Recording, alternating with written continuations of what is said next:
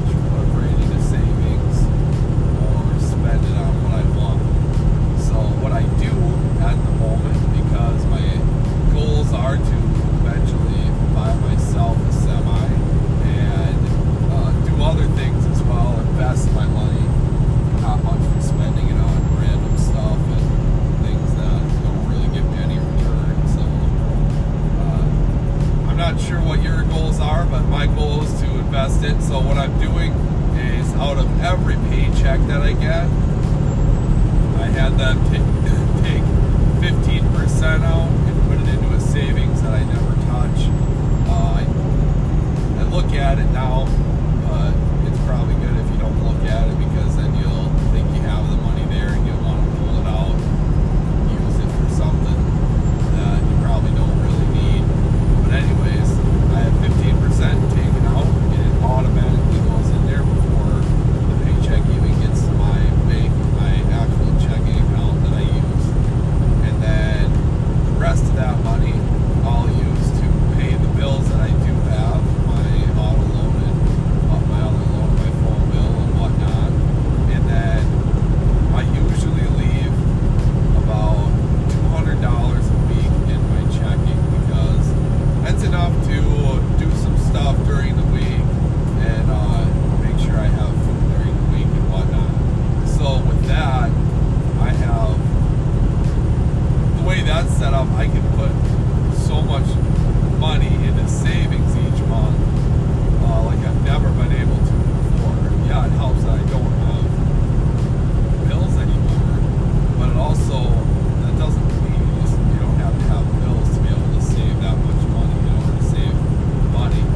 The big thing is is acting like you don't even have the money in the first place, and that's why I had them start taking out 15% and putting it right into my savings account because otherwise it would all go into my checking and somehow I would never end up with anything going into my savings account. So I just made it an automatic thing so it just happens. And that way what's in my checking is what I have, you know, uh, to spend on or to pay bills and do what I want with it. Now, with that being said, I save a lot more than that 15% because uh, I don't have a lot of bills. But uh, I think what's important is that even when I did have bills and uh, rent and, and uh, car payments and house or uh, phone payments and whatnot, I still had that 15% coming out every week. And I just always made it work. I always figured out how to make sure I had money at the end of the month. And that really disciplined me a lot because I made enough money to pay all the bills. But the biggest thing was that I would just spend it on stuff that I don't need.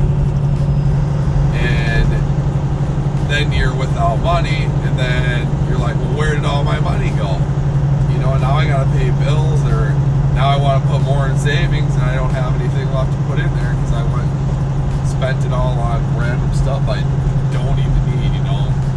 And that's what goes through my head. I think that's what goes through a lot of people's heads. They just get their paycheck, and by the end of the next week, they're down to zero and ready for that Friday paycheck to hit the bank account again so it's full.